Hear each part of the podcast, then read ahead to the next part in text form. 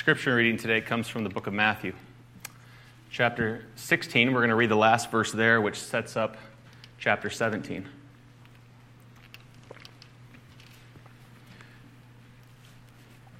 The Holy Scriptures read Truly I say to you, there are some standing here who will not taste death until they see the Son of Man coming in his kingdom.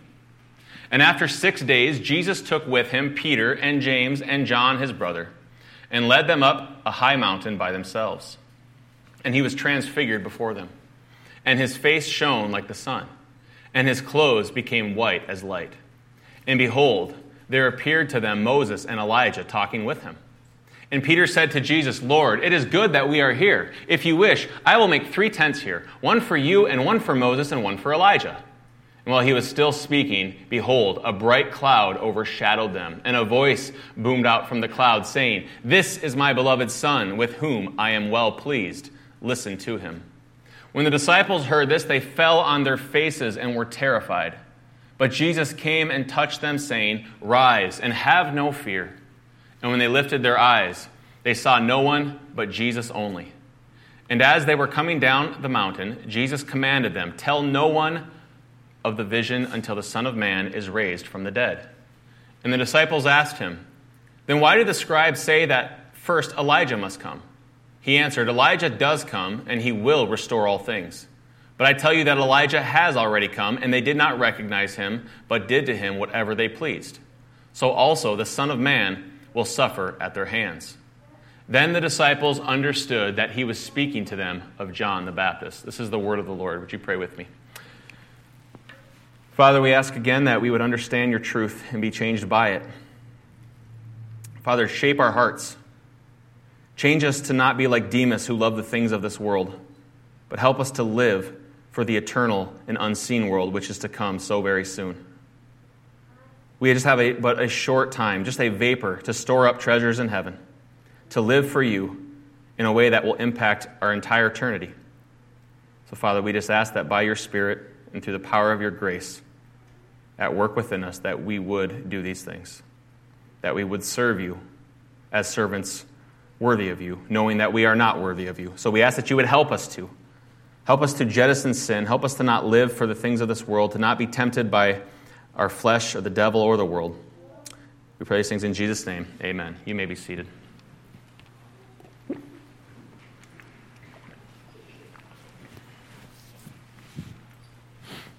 You see them online.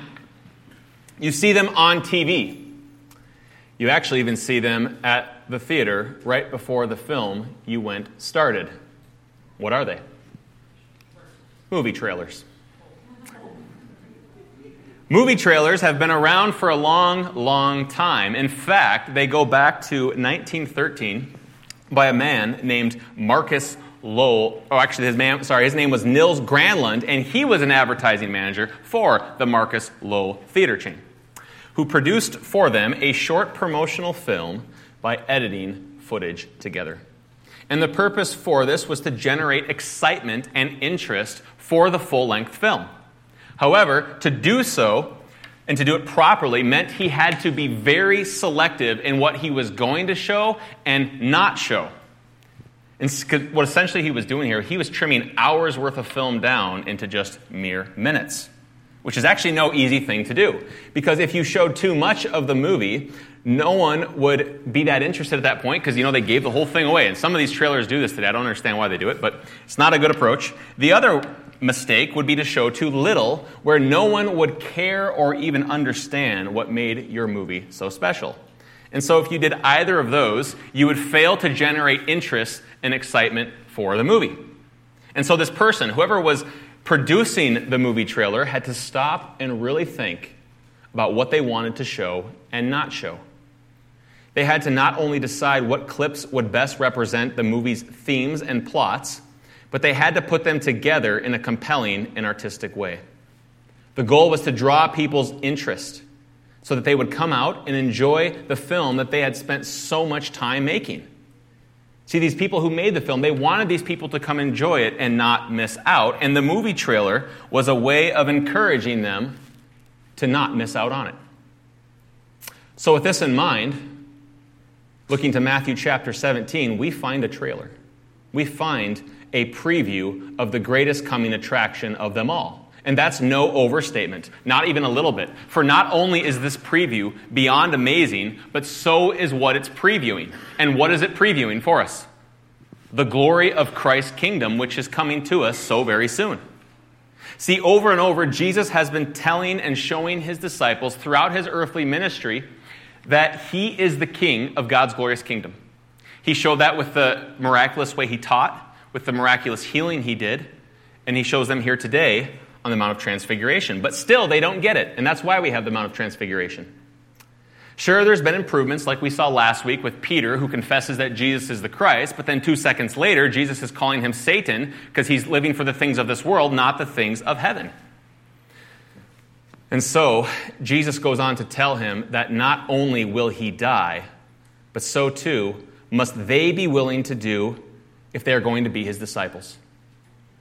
And so in Matthew 16, 25 through 26, we saw this last week, and here's what it reads For whoever would save his life will lose it, but whoever loses his life for my sake will find it. For what will it profit a man if he gains the whole world and forfeits his soul? Or what shall a man give in return for his soul? Well, this doesn't sound very good, does it?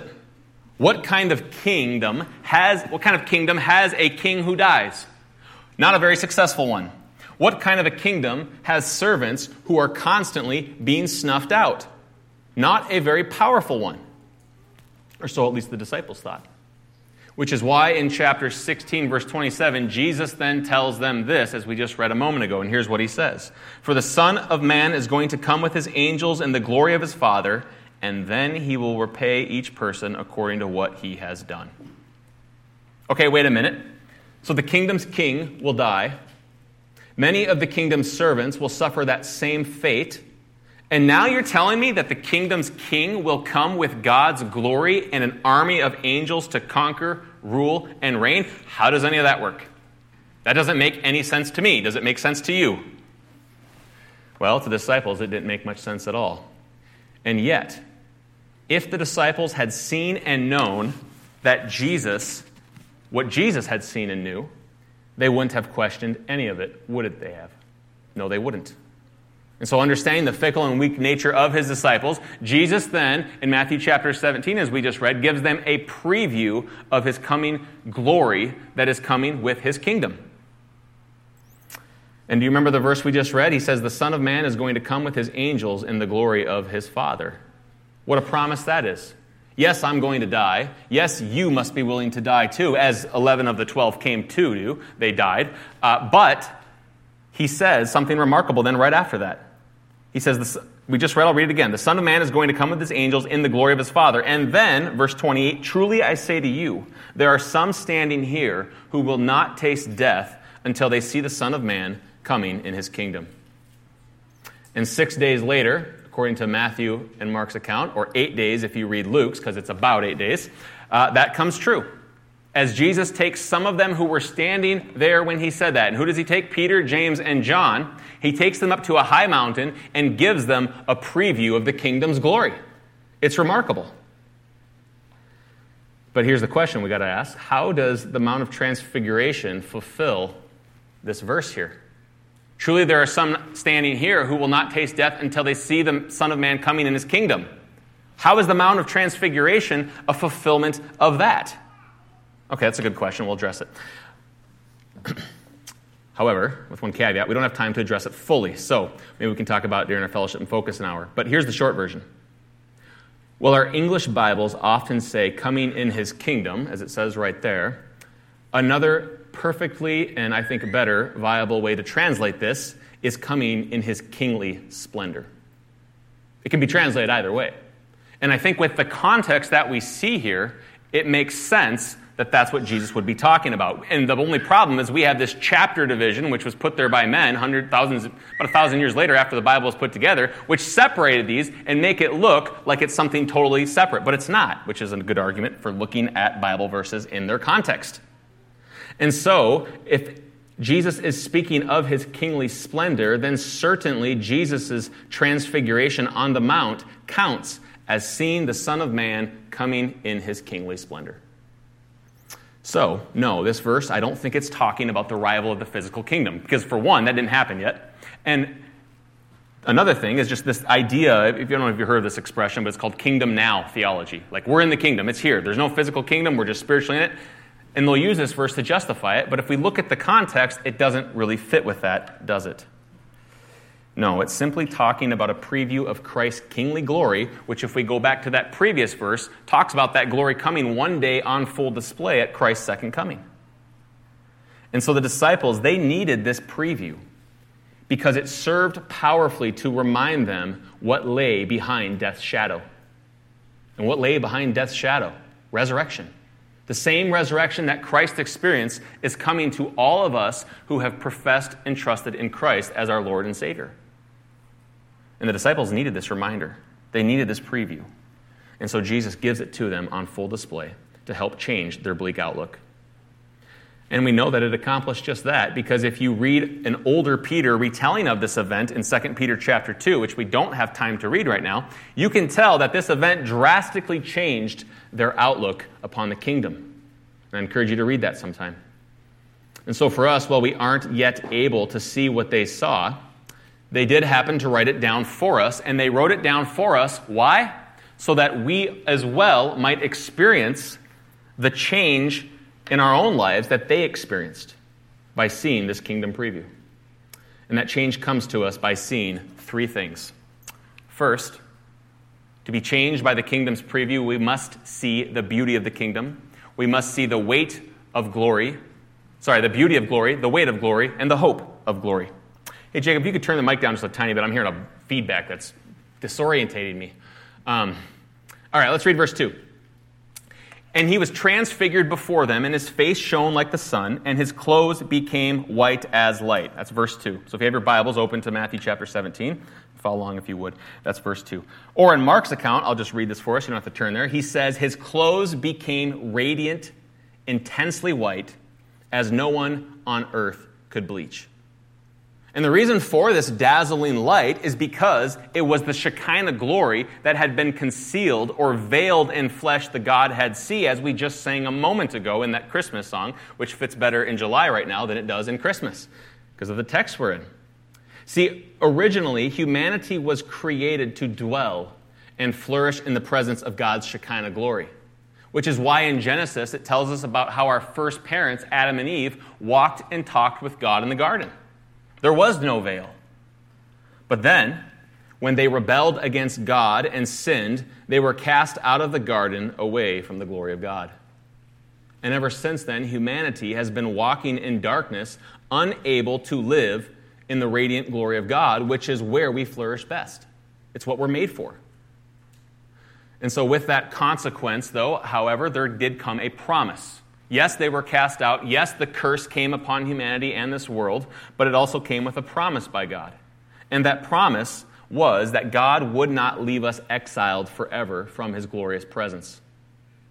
In fact, he promised that one day he would send someone who would bring us back into that presence. And so time came and went.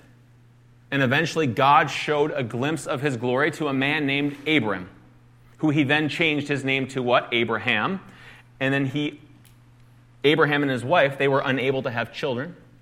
Abraham was too old, his wife was too old, and yet God miraculously delivered them a child in which he promised to one day make a great nation out of. And he did just that. But then, many years later, those descendants were still living in exile from God's glory. In fact, we find in Exodus that they were living in bondage under Pharaoh. And so God came to a man named Moses on a mount, and he revealed just a glimpse of his glory in a burning bush, and then told this Moses to go tell Pharaoh to let his people go, release them from their slavery.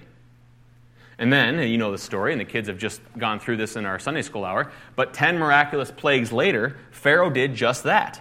As God led the Israelites to the land that he had promised to their forefathers, Abraham. And how did he lead them to that land? By a pillar of cloud by day and a pillar of fire by night. And make no mistake, within this cloud, whether it be by day or by night, the Shekinah glory of God resided. It was a powerful and miraculous display. And then, on that way to the promised land, God led his people to the base of Mount Sinai where he covered the mountain in a thick cloud. It says in that text that there was lightning, there was thunder, followed by a loud trumpet, pla- trumpet blast, which caused the people of Israel to tremble before the mighty, mighty glory of Yahweh God. Then Moses brought the people to the foot of the mountain to meet God, and they dared not touch even the base of the mountain. And why not? Because the mountain was covered in God's glory, and if you touched it, you were dead on the spot. And so they were terrified of this. For God's glory for sinners was a terrifying thing.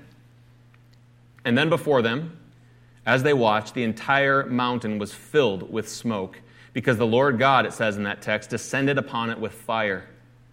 The whole mountain then trembled again greatly as the sound of the trumpet grew louder and louder, proclaiming the glory of God. Then, after Moses spoke out to the Lord, the Lord responded to him in the voice, but a voice of mighty thunder, of terrifying thunder calling Moses then to that come up to the top of the mountain where he would give his people his holy law so that they might live in covenant with him. And upon that mountain, Moses then asked to see God's face, but he was denied, since the full display of God's glory would have completely destroyed him on the spot. Then, after receiving the law and agreeing to the covenant, God instructed the people to make a tabernacle for them in which he would reside on their trip to the promised land, or a holy tent, we might call it. And in the center of that large tent, there was a smaller tent that they called the Holy of Holies, in which the glory cloud dwelt, and you didn't dare approach the Holy of Holies if you wanted to live and tell about it. And that Holy of Holies then served as a veil for the Shekinah glory cloud to shield the people from God's glory and keep them safe. And then in Exodus, we read of this terrifying account which says this Then the cloud covered the tent of meeting, and the glory of the Lord filled the tabernacle. And Moses was not able to enter the tent of meeting because the cloud settled on it. And the glory of the Lord filled the tabernacle throughout all of their journeys. Whenever the cloud was taken up from over the tabernacle, the people of Israel would set out. But if the cloud was not taken up, then they did not set out till the day that it was taken up. For the cloud of the Lord was on the tabernacle by day, and fire was in it by night, in the sight of all the house of Israel throughout all of their journeys. Years later, a similar thing happened. When they finally reached the promised land, and King David's son, King Solomon, built a permanent tackle, tabernacle for Yahweh God. In fact, it wasn't a tabernacle, it was a temple where his glory would then reside. But then, when the people failed time and time again, though God was merciful, though God was gracious, even though the people failed time and time again to honor and obey God's covenant law, finally, then, the glory of the Lord departed the temple, leaving them to face the dire consequences of their sin and rebellion.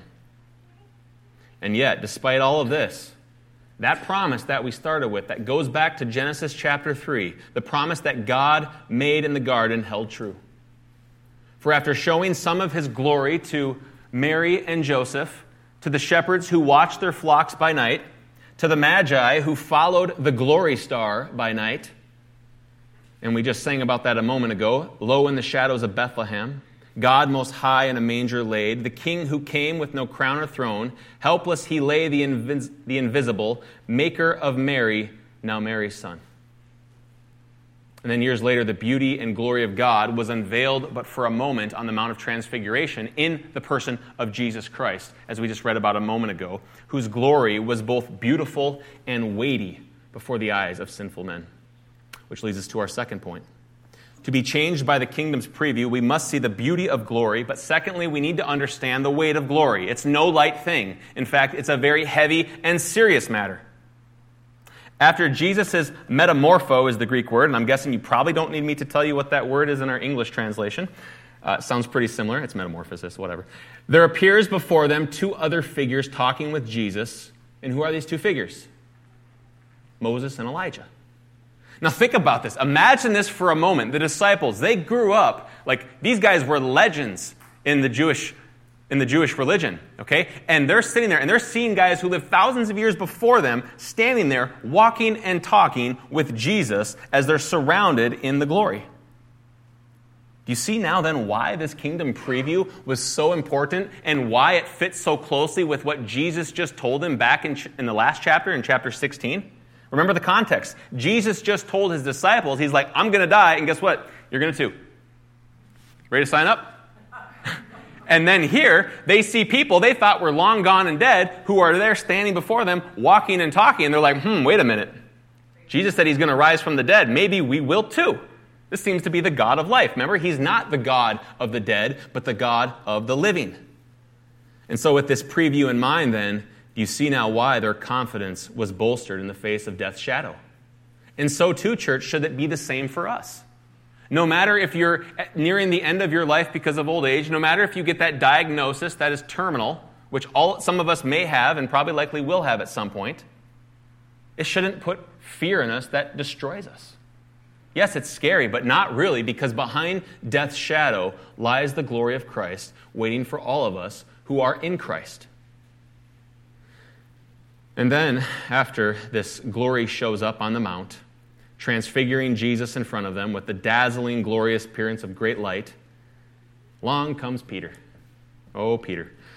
With what Peter always seemed to do, which was foot and mouth disease. And Peter starts, some of you can relate, I know I can usually gets me into trouble, just as it did with Peter.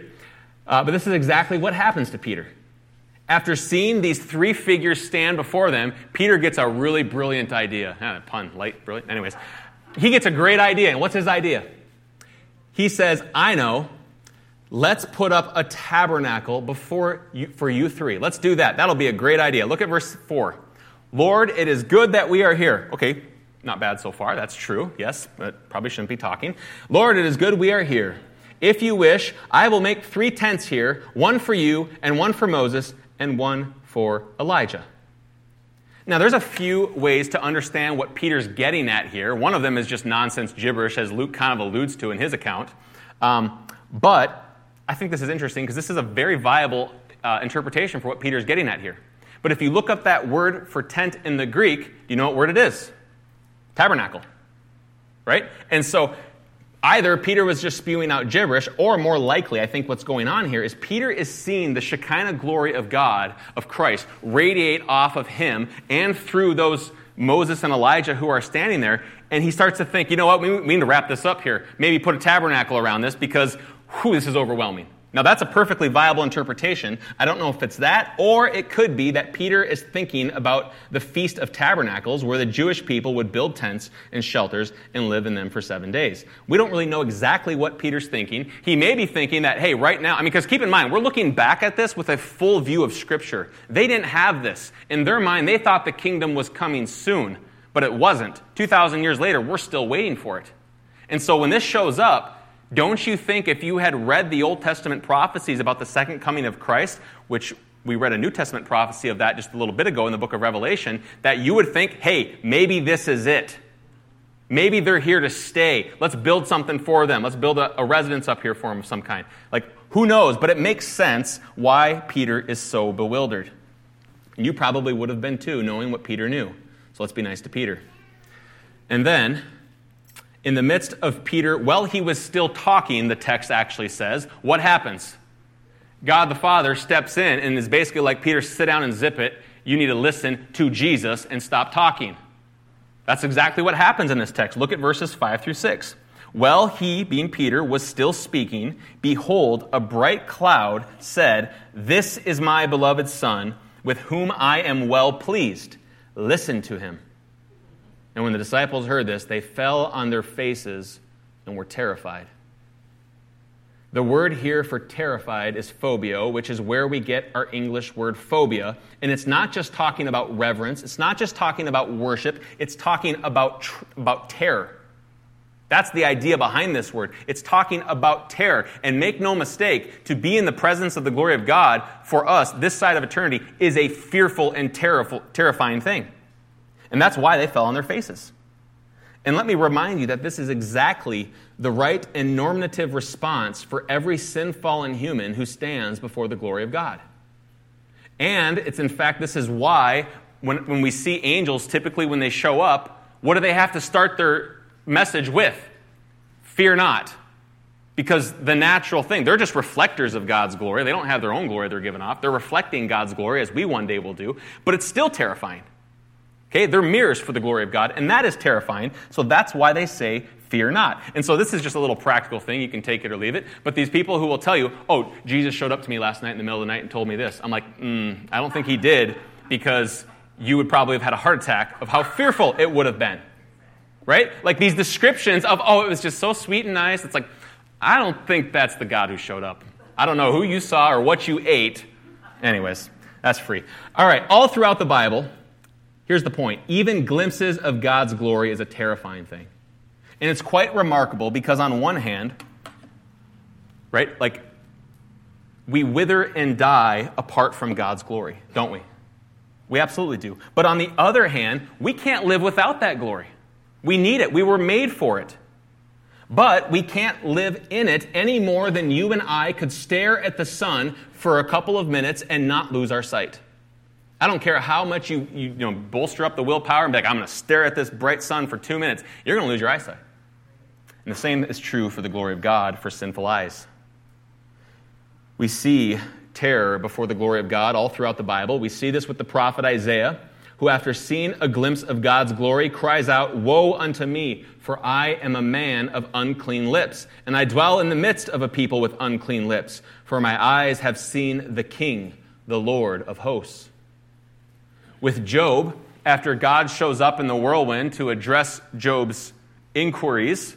Uh, Job just sees a glimpse of God's glory, which is enough for him to say, I don't need any answers. I despise myself and I repent in dust and ashes. In Daniel chapter 8, Daniel writes this. He says, So he came near where I stood, and, where, and when he came, I was frightened and fell on my face. In the book of Ezekiel, uh, more than once. And read the opening description of that in, in chapter 1. But we see the same thing happening to him. Falls on his face in fear and terror. And the same thing with the Apostle John in the book of Revelation. Why, though? Because to taste the presence of God's glory is a very weighty thing for sinners. A very weighty thing. This is why, when the disciples were caught in the storm, as we saw a few weeks back, they saw that figure walking on the water and they were scared because they thought it was a ghost. But then Jesus shows up and he says, Ego eimi, which is I am, which is the divine name of Yahweh God. And what happens? The fear increases. The same thing happened in the garden when the mob comes to arrest Jesus. They, Jesus called out and he says, Who do you seek? And they say, Jesus of Nazareth. And he responds again, Ego eimi, or I am. And that entire mob it says in that text, draws back and falls to the ground. And then they get up, dust themselves off, and continue on with their completely idiotic plan. And remarkably, the great I am, the same one whose glory was shown upon Mount Sinai in the glory cloud so many years before, that glory that was shown in the tabernacle and then in the temple, is now here in the pre existing one. And I say pre existing because if you read John chapter 1, Jesus is not just the highest of the created beings, as the, as the Jehovah's Witnesses or the Mormons will tell us. No, he is the essence of God, one with God, fully distinct from God the Father in his own individual person, but also of the same essence. And so our God is three in one. And he is the pre existing one. He says he saw Satan fall like lightning from heaven. He is the Word of God made flesh. And here he shows up revealing the glory that he has always had for all of eternity, the glory that was veiled in flesh the Godhead see. And in the midst of this display of his glory, the voice of the Father booms out from heaven This is my beloved Son, with whom I am well pleased. Listen to him.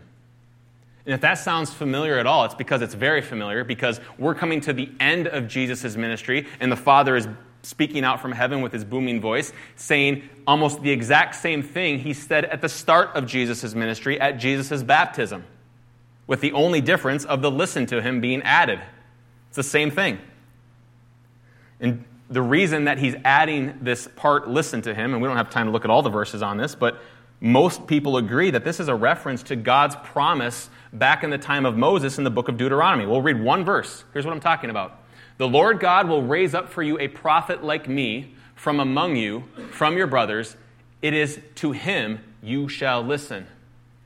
That's what the Father is most likely alluding to when he says, listen to him.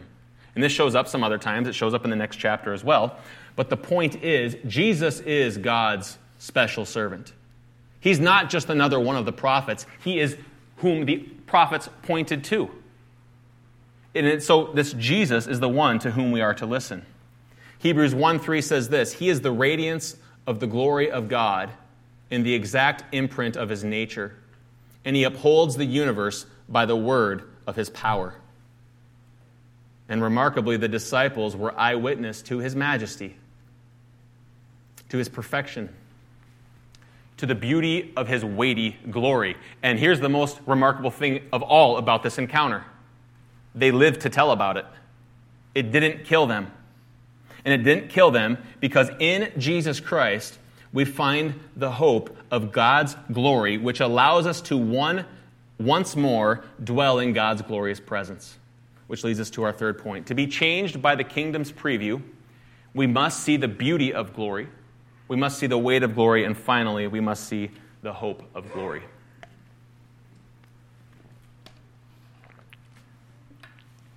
With the disciples stricken in fear, we read in verse, some, verse 7 what comforts them.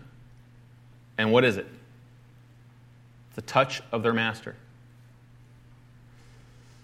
And when, when they open their eyes, they see Jesus standing there with the veil back in place, veiled in flesh again. And he then leads them down the mountain, telling them not to speak of what they saw until the Son of Man is risen from the dead. And this gets the disciples thinking. They don't ask about that, but they ask about something else related to, to that and what they just saw. And what did they just see? They saw Elijah.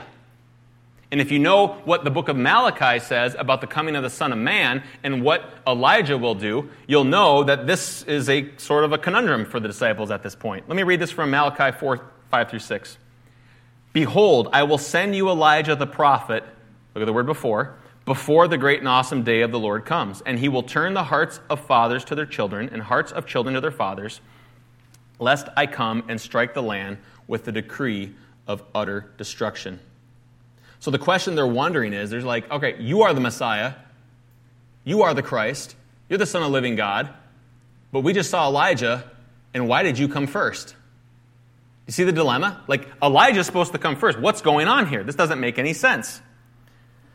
And they asked this question because a few chapters back in Matthew, Jesus actually addressed that by quoting what we just quoted there. And, he addressed, and if you want to look at that more fully, you got to look back at Matthew chapter 11. We don't have time to go in the full explanation today of what this is alluding to with the, with the first typical fulfillment mirroring the second coming of Christ. So go back and listen to that if you want. But here's the short version of what Jesus is telling them. He's saying, yes, the scribes are on one hand, they're right. They've got it right. Elijah does come, which precedes the restoration of all things but they got the timing totally wrong. For Elijah, he says then in that text here in, in, Matthew, he says, For Elijah has already come, and what did they do? They didn't recognize him, but did to him whatever they like, which is basically a way of saying they paid no attention to him, they ignored him, they followed their own passions, and inevitably, in the end, then, he was killed. He was beheaded by Herod. All right? And so Elijah has already come. They did not recognize him, but instead they killed him, just as they are going to do to me, is basically Jesus' response. But here's the thing, though these go hand in hand. Why? Because the restoration of all things requires the death and resurrection of Messiah. You don't get the restoration of all things without Jesus going to the cross. And that's the only thing that can actually bring us hope of ever living once again in the glory of God. Now, in Matthew's account, we are told, or we aren't told, what Jesus was discussing with Moses and Elijah, but in Luke's we are. All right? And what he tells them, what, it tells us there that they discussed was they discussed Jesus' departure. Right? Jesus is getting towards the end of his ministry. They're talking about his departure from this world, the cross, what that's going to look like, his ascension, all of that. And yet, do you want to guess what word is used for departure there? It's Exodus. It's the same exact concept and idea. They were discussing Jesus' Exodus. And my oh my, is there so much symbolism and foreshadowing we don't have time to dig into here. What did Moses represent? The law. What did Elijah represent? The prophets, or the greatest of the prophets. And when the Father speaks from heaven, whom does he say they are to listen to? Does he say, listen to the law, the prophets, and Jesus? No, he doesn't. When the, when the transfiguration ends and the veiled flesh returns, Jesus is the only one standing there. And what a picture of what that is or who that is we are to listen to. And it makes sense because remember what Jesus said back in Matthew chapter 5 about the law and the prophets? He has not come to abolish them, but to do what? To fulfill them. And that's why the Father says to listen to Jesus, because they all point to him. Another thing here before we move on after the transfiguration is finished, we just said a second ago, we just see Jesus standing there, and that is a wonderful picture of what Scripture is telling us over and over again. And what is that? Everything from Genesis to Revelation is pointing us to Jesus. The Old Testament whispers his name, the New Testament shouts it from the rooftops. That's what it's all about. It's all about Jesus. Moses was a prefigure, a foreshadowing of Jesus, and as was Elijah. Jesus then is the new and better Moses. Jesus then is the new and better Elijah. For in Christ, all of the promises of God are fulfilled and are coming true for us. Now, think about this with just a moment for me. We don't have time to look at all these figures, but let's just look at Moses for a second. Think about Moses and how this applies. How is Jesus the new and better Moses? All right, well, Moses led God, God's people out of physical bondage into the promised land. However, Jesus, the new and better Moses, leads us out of spiritual bondage, the most serious of bondage, into the promised land of God's eternal, glorious kingdom. Moses went up to the mountain, it says, after six days in that Old Testament passage, bringing with him his three disciples, who are Aaron, Nadab, and Abihu to worship God and make a sacrifice. However, after six days, Jesus brought his three disciples, it's also after six days, Peter, James, and John, up to the mount to worship, and then not to sacrifice, but then shortly thereafter become the ultimate and final sacrifice for humanity's sins. And why? In order to accomplish his exodus in order to lead sinners out of bondage under Satan's tyranny into the presence of a holy and glorious God. And he did so by willing to go from the Mount of Transfiguration to the Mount of Crucifixion. And because he did, we can not only live in God's glorious presence, but this is a really remarkable thing. We can share in that glory. When Moses came down from Mount Sinai, the scripture tells us that his face radiated with the glory of God. In fact, it was so brilliant, it was so remarkable that it terrified the Israelites. And so, what did Moses do? He put the veil over his face because it was a freaky thing for him. All right? And what a perfect picture this is for the glory that is coming to all of those who have trusted in Christ as Savior. On the Mount of Transfiguration, we see a preview of the eternal King's kingly glory, but we also see a preview of what lies in store for those who are in Christ. Not a glory that we radiate, but a glory that we reflect, just as it did for Moses and Elijah here. See, in the book of Daniel, we read about this glory that is coming, and it begins by describing the glory of Christ in chapter 7, verse 9. I'll read this for us.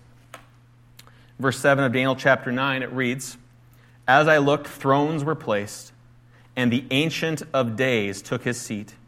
His clothing was white as snow, and the hair of his head like pure wool. His throne was fiery flames. Its wheels were burning fire. A stream of fire issued and came out from before him. A thousand thousands served him, and ten thousand times ten thousand stood before him. The court sat in judgment and the books were opened. But doesn't end there. For in chapter 12, it goes on to read about this same glory that's coming to us very soon. And it says, But at that time, you people, your people, shall be delivered. Everyone whose name shall be found written in the book, and many of those who sleep in the dust of the earth shall awake, some to everlasting life, and some to shame and everlasting contempt. And look at this, verse 3. And those who are wise shall shine like the brightness of the sky above, and those who turn many to righteousness like the stars forever and ever. Church, this is what lies in store for the children of God. Not for all of humanity, but for those who are in Christ, for those disciples who have trusted in Jesus to the point of anything where they say, I will follow you no matter what. I will take up my cross and gladly follow you, and I will do so by your grace through faith in Christ. This is what lies in store for them. For all those who have repented of their sins and turned to the only Savior, which is Jesus Christ, who, as Daniel told us in the last chapter, who is the Ancient of Days. He's the glorious one. He's the Son of God. He is the Christ, the living one who died and lives forevermore. And the one whom we will worship and praise for all of eternity. And we'll never get tired of doing it. So the question is then is he your Christ? Is he your Savior? If so, take hope in what Daniel tells us is coming for us. But if not, know that if you refuse to make Christ your hope, he will become your dread. Because when he returns, it will not be as a suffering servant, it will not be as your Savior, but as your eternal judge. However, for those who have made him their joy, then we can take hope in the face of whatever this life brings sickness, uh, persecution, doesn't matter. Read Romans 8. Whatever comes at us will not separate us from the love of God. And so behind death's shadow lies joy, unspeakable joy. For what waits for us is the glory of the risen King, which is beautiful, weighty, and brings more hope than we could ever dare imagine. So, do you have that hope? Do you know that hope? Are you living for that hope? If so, rejoice. For as Paul writes in Philippians chapter 3, but our citizenship is in heaven, and from it we await a Savior, the Lord Jesus Christ, who will transform our lowly body to be like his glorious body, by the power that enables him even to subject all things to himself. Therefore, my brothers, whom I love and long for, my joy and crown, stand firm thus in the Lord, my beloved. The preview has been given. The kingdom's full release date is set, and it's coming very, very soon. Are you ready for the glory that it brings? I trust and pray that you are. Father, we just thank you again for your love for us,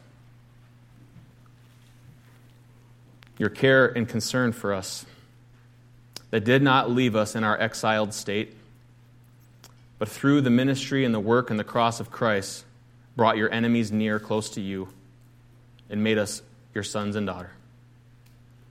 So, Father, we just ask that if there's one here today who has not come to trust in Christ, Father, we just pray for them that today would be the day of salvation. They don't have to do anything remarkable. All they have to do is just repent and turn by faith and trust in Jesus as their Savior. It's that simple. It's so simple a child can do it. And so, Father, I also pray for your people, Lord, that we would not live for the things of this world, but that we would take up our cross and follow you. Not because we're checking boxes, not because we're trying to do religiosity, but because we know that the glory is coming. And that is our true longing and our true desire.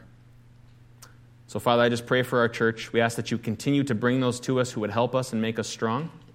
We ask that you would keep those from us who would do us harm. We ask that you would edify your saints here for the work of the ministry as we live and long for your coming. So we pray, come quickly, Lord Jesus. We pray these things in Jesus' name. Amen. Just stand with us as we sing our closing songs. We're going to sing two of them. We're going to sing Ancient of Days, and then we're going to sing All Glory Be to Christ.